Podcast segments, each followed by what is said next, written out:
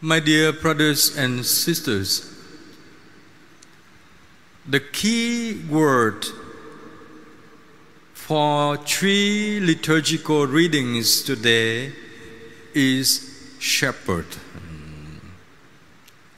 But the principal verb that lays under the theme of all three readings is listen. Listen. We have the readings about the shepherdship of Jesus, the Savior, the Redeemer. But in order to recognize Him as Good Shepherd, Redeemer, and Savior, the one who saved all humankind, we need to learn how to listen. Very beginning from the first reading, the author of the Acts of the Apostles portrays Peter stood up with, not by himself, with the eleven, with other disciples. He stood up to do what? To raise his voice in proclaiming. The raising voice predicts a person in either state being eager or anger. Of course, here Peter is not angry. He was so eager to proclaim the truth among the Israelites, the Jewish community. And that truth is they are to be saved. They have been rescued by the one who lived among them, but they did not recognize. So Peter was very eager to tell people his own experience and account of the one who first rescued him from the sin of denying God. He denied God, but God saved him. So, saving power of God takes initiatives by His own, not because we want it or not. God takes initiative to save us because He's a good shepherd. The Johannine text of the scripture, in other words, the Gospel of John, use many images to portray a good shepherd. The good shepherd is the one who can protect, who can give himself who can be for others. And in order to protect, to give himself, to be for others, he needs to listen. God listens not only by his ears, by Jesus, but also his heart. his continual love from the beginning of the world. But we come together to look at the Good Shepherd Jesus. We learn how to listen.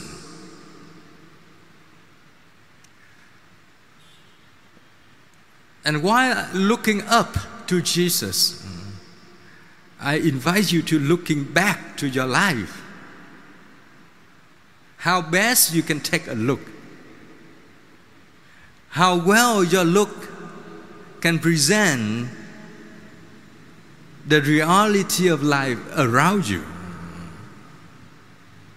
Not just looking at oneself, but the environment that one lives. Because no one can be solitude. Peter was the head of the disciples, but he stood with other apostles. The community of love speaks of love. The community without love cannot speak of love, can speak about love, but not of love. In order for God to speak of love, He had to be the human love for others, incarnation, to be with. So, looking back at your life, you remember and can recall your children or your friends' children or your nephew, your nieces, when they start to pronounce the word, they had to listen at you, at the adult. And not listen by ears, listen also by eyes, so that they can see the shape of your mouth, so that they can frame the word they want to speak, model after your words, your voice. See here, listening is not only by hearing, but also watching. Watching. and watching from the shepherd is unlike the way you and I watch a show on TV. Let it go and let it mellow. Watching of the Good Shepherd, as John described in his narrative, is the one who opened his eyes wide. His arms wide. To ready to count every single sheep, know them by name, and ready to catch them, to hone them, to raise them. That is the total listening, the totality of listen of the whole being. So, learning from the model of Jesus, please do not forget to pray for your shepherd. Don't spray him with the color you want him to be. Don't spray him so that you can erase him from your life. Pray for him so that he can be a visible shepherd who is good with people. I know during the social distancing and quarantine time, sometimes it becomes very difficult to get connected with your shepherd. I also heard from your shepherd, the priest, complaining that there is feeling of disconnection between a priest and the people. And for instance, maybe some of you who are watching this uh, live stream, joining this Eucharist, never been to this cathedral, never or have been here for a while, a long time ago. You don't see many uh, happening outside. You don't see the real uh, picture of the cathedral right now. But you've been there, been here. Now you can join. So by participating virtually, sometimes we lost the individually aspect. So today, if you haven't seen your pastor for a few weeks or a couple months, remember Him. Pray for Him. So that in this difficult time of our lives, He can listen deeper. He can listen closer to God. And as a shepherd, I also pray for you. So that through my presence, you can feel the presence of God. The presence of God is not a pleasant presence because God, as a good parent, does not want merely to please you, but to bring you to the source that gives you life. Sometimes we have to get away from the comfort zone to go back on the right track toward Him. Sometimes, particularly during this moment of history, we have to get rid of all the habit.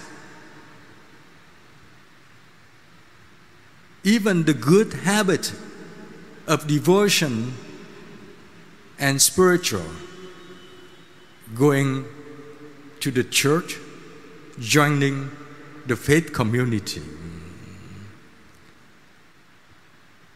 But the fruit of this moment of our history is this. I give you an example. I'm sure you have encountered or met or seen a blind person. Yes? The blind person always cannot open the eyes, the sight, but the hearing. Blinded people hear very well. And I bet you also have encountered, met, and seen people who have listening impaired, hearing impaired. When they cannot hear you well, they look at you very careful. And they listen by their eyes. So when there is some incomplete situation, God can help to complete. Many people have commented that mm, during the past weeks, weekends, people can travel around the world and see many, many good faces of priests, mm, rather just to keep going to their home parish. So you have a good menu to make the option, the choice. But not looking at the Mass. Being at the Mass so that you can look at what Jesus performed, what He did, so that we can learn and listen how to be as His disciples. So, as a shepherd, I wish, of course, the social distancing and this quarantine time can be ended as soon as possible. So all of us can go back to the ordinary life. But above that, I wish you and I can take this time being at home or lacking opportunities to go out, can spend some time with deep listening, with our eyes, with our ears, with our heart, to see how can you also be a good person. Watch for others, care for others, fulfill for others.